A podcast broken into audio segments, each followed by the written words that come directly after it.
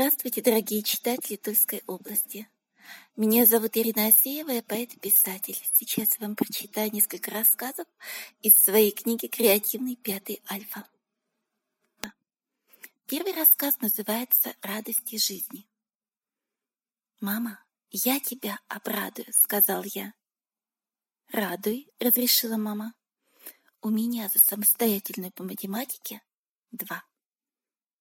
«И чему я должна радоваться?» — удивилась мама. «Тому, что все ошибки по невнимательности. Я все-все понимаю». Мама вздохнула, и я огорчился. Не умеет мама правильно смотреть на жизнь. Она открыла на телефоне электронный дневник, нахмурилась и спросила. «А твоим оценкам по английскому мне тоже радоваться?» «Конечно», они тоже из-за невнимательности. Нет. Ты там что-то не понимаешь? Мама, я еще не понял, что именно я не понимаю. Я просто не успел все сделать.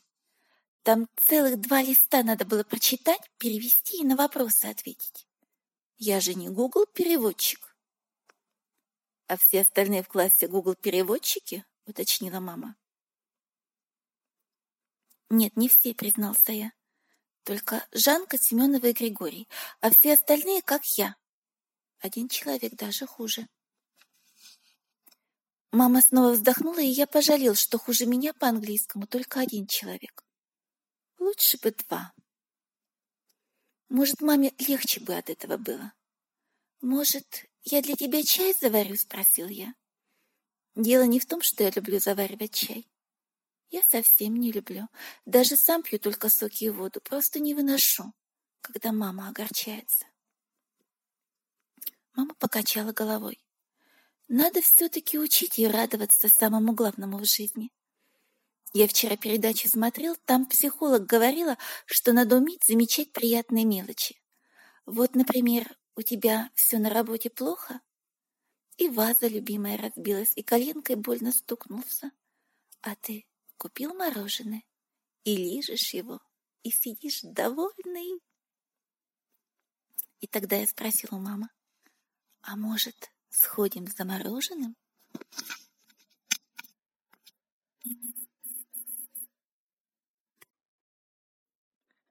Второй рассказ называется «Ошибки воспитания». Оранжевая коробка из-под телефона была как раз. Ладно, в ней было немного тесно. Я вязальной спицей проделал в коробке отверстие, чтобы проходил воздух. Это было не так просто. Сначала в толстенной крышке, как в дерево спицу вогнал. Потом крышку закрыл и проделал отверстие в самой коробке. «Тебе понравится», — пообещал я Спайку, вытаскивая его мягкого и шелкового из трехэтажной клетки. Спайк вырывался. «Глупенький», — сказал я ему маминым ласковым тоном, — «тебя ждут приключения. Я давно хотел это сделать, но против были двое, Спайк и мама, а за только один я. Вчера мама уехала к бабушке на три дня, и счет стал один-один. Пищащему в закрытой коробке Спайку я объяснил. Я старше. Я знаю, что делаю. Спайк затих. Поверил мне, наверное. Зря это он, если честно. Я сам себе не очень-то верю. В школу я старался плыть как балерина. Я помнил, спайка трясет от каждого моего шага. Вдруг голова у мушонка закружится. В кабинете географии притихли карты и глобусы, а одноклассники нет. Я позвал Левчика и Илью. Сейчас, говорю, покажу вам такое. И достаю коробку от телефона. Xiaomi, Илья поджал губы. У моей младшей сестры такой же. Нет, говорю, смотри. Я открываю коробку. А там пусто. И дыра выгрызена в три раза меньше спайка. Я за рюкзак схватился, если в нем дыра. Потерял я друга навеки. И ладно еще, если в школе. Мышонок сообразительный, найдет тетради, нагрызет гнездо и будет в нем жить. Я даже представил, как Спайк измельчает тетради с контрольными по-русскому. Мою в первую очередь. Он ее по запаху найдет. Рюкзак цел оказался. Я порадовался за Спайка и огорчился, что контрольным по-русскому ничего не грозит. Знаете, какой учебник самый вкусный? История. Видимо, Спайк не согласен с тем, что в нем написано. Зазвенел звонок. Оставлять Спайка в рюкзаке опасно. Я нашел для него наилучшее место.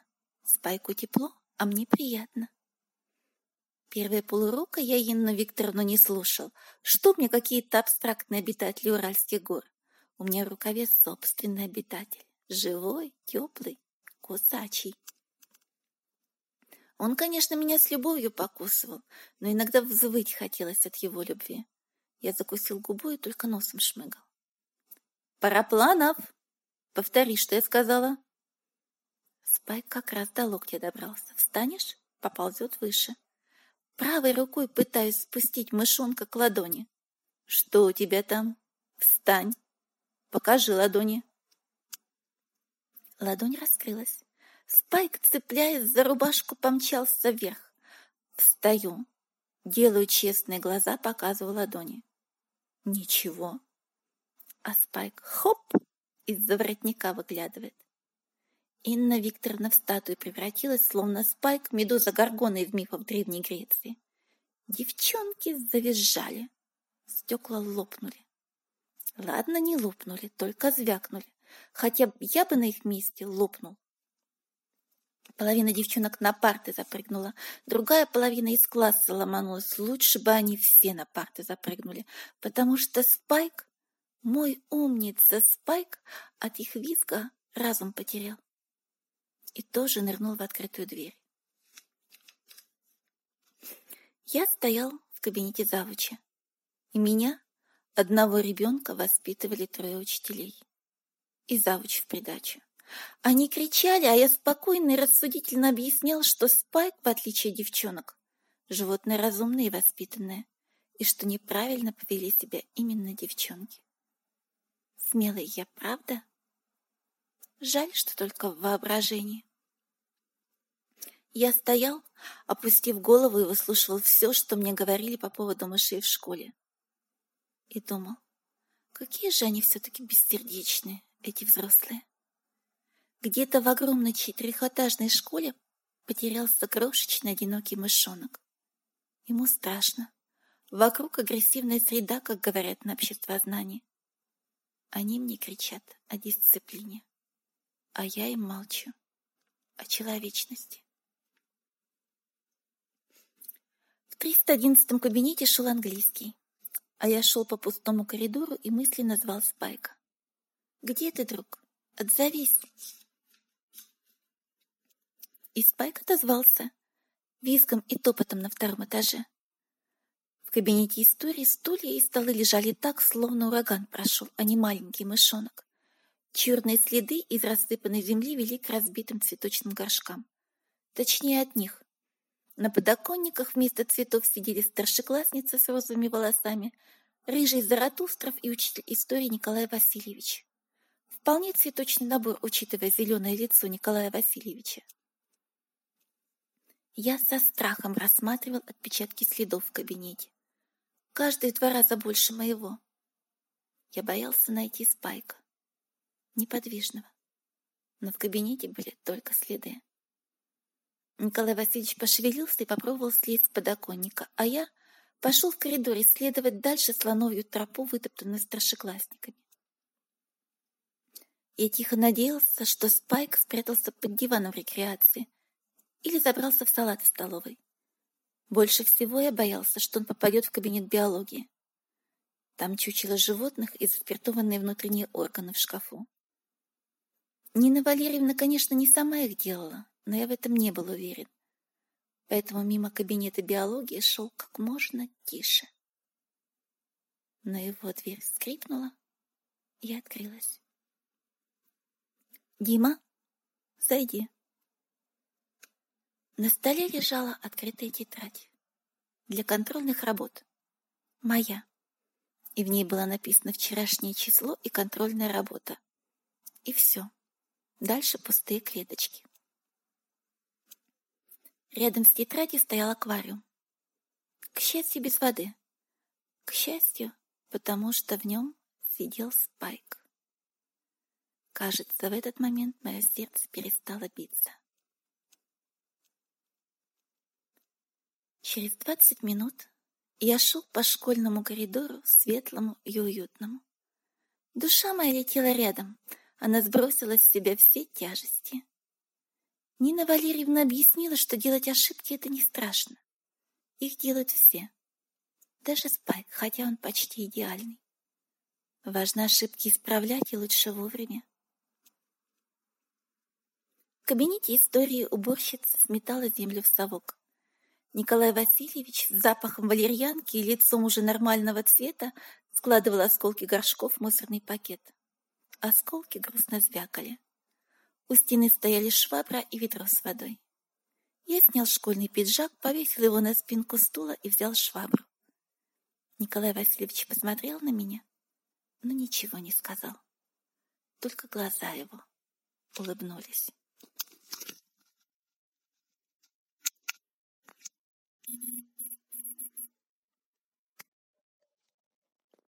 Будь умницей.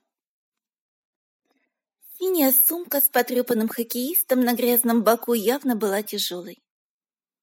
Для полноватого мальчишки в дурацкой шапочке с зелеными звездами и ярко-полосатой куртке она казалась неподъемной.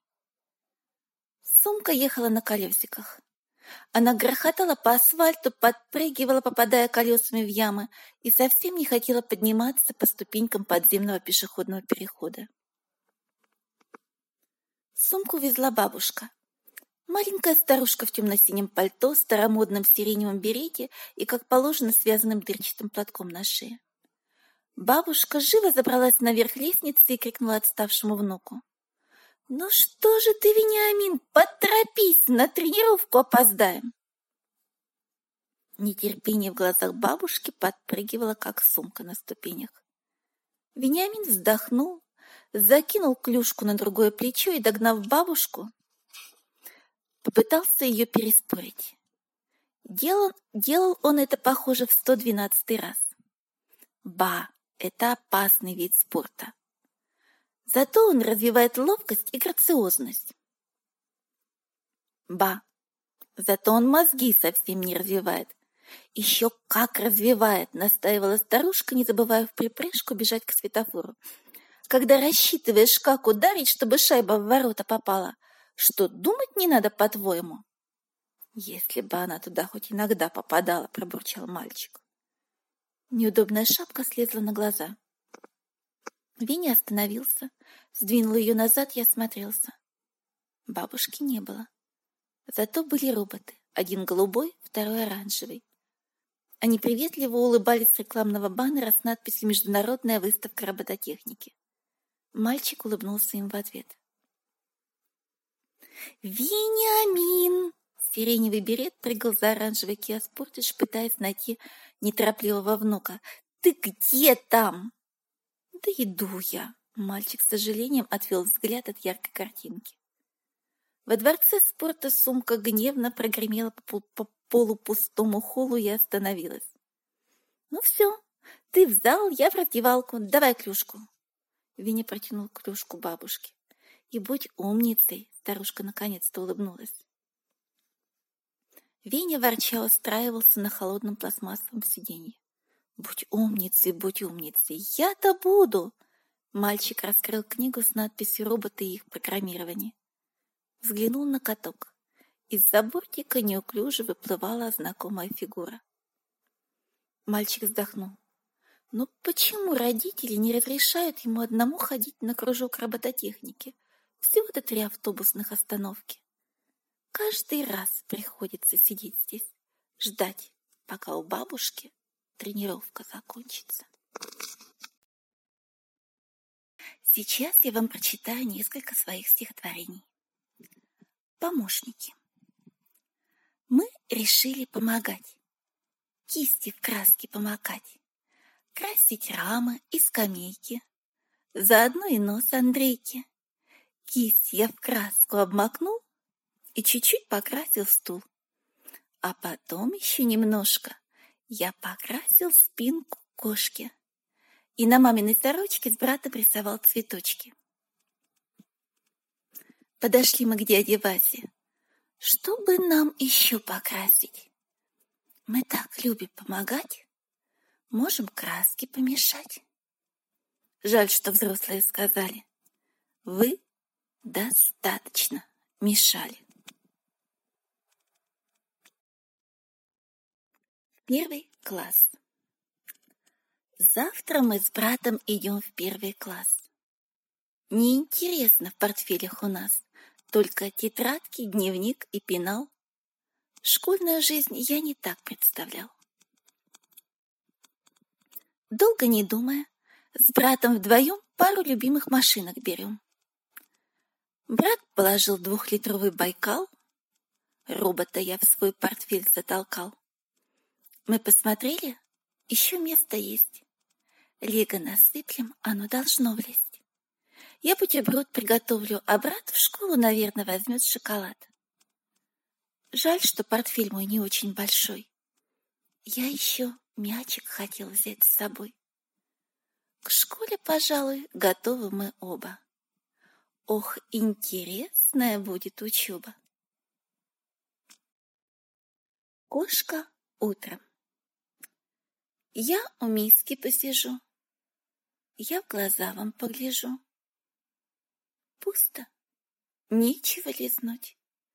Положите что-нибудь. Только печень я не ем. Яйца не люблю совсем, рыба пахнет неприятно, неужели непонятно?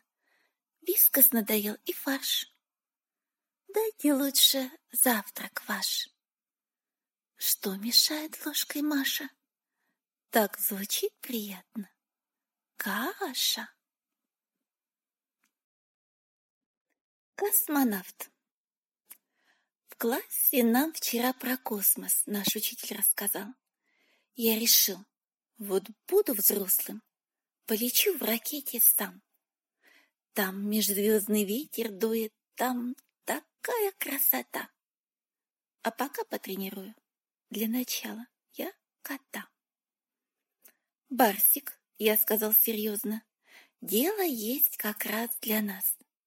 Наступил сейчас твой звездный, настоящий звездный час.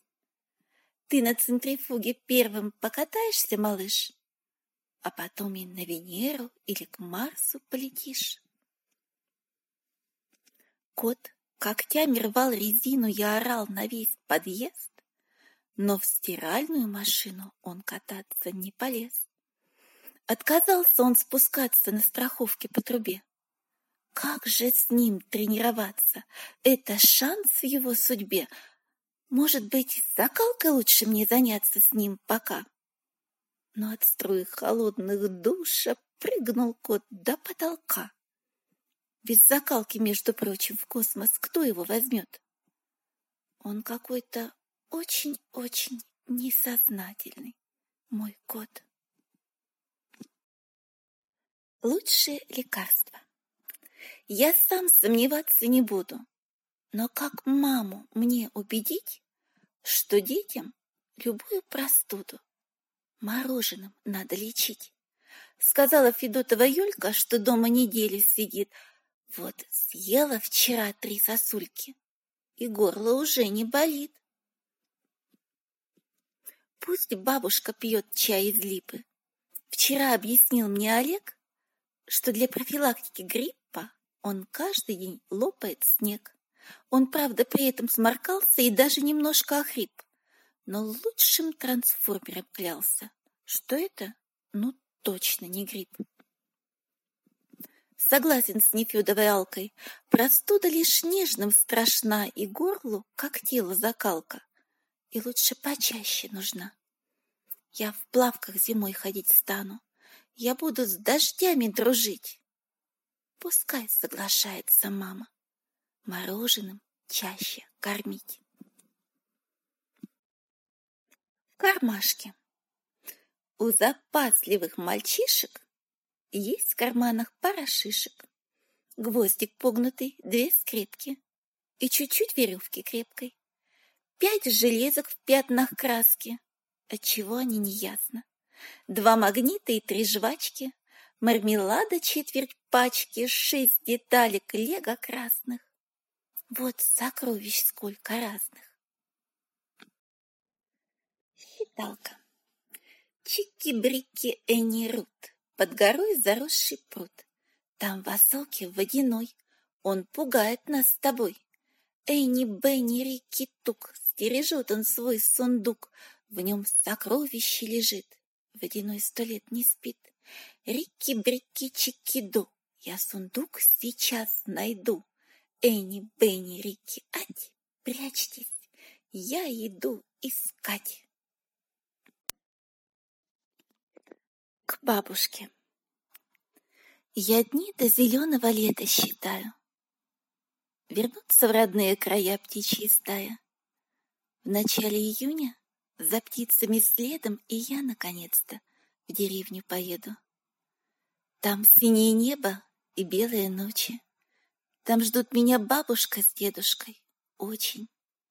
Там яркие астры цветут под окошком. И самое вкусное в мире картошка. Там хлеб золотистый, горячий в печке. Тропинка, знакомая к маленькой речке. В лесу сладких ягод узорная россыпь. А к августу яркий месяц и звезды. Мне солнце насыплет на щеки веснушек. Я встречу там снова друзей и подружек. И я сердцем чувствую, я понимаю, что эта земля мне и вправду родная. Твои друзья. Кто на пиратском корабле под зов ветров соленых плывет к неведомой земле, где спрятан клад под кленом? А кто отправится в полет к планетам неизвестным? Дракона доброго спасет от Фридины принцессы. Ты сам об этом прочитай. Ведь книгу взять недолго. Тебе откроют много тайн. Друзья на книжных полках.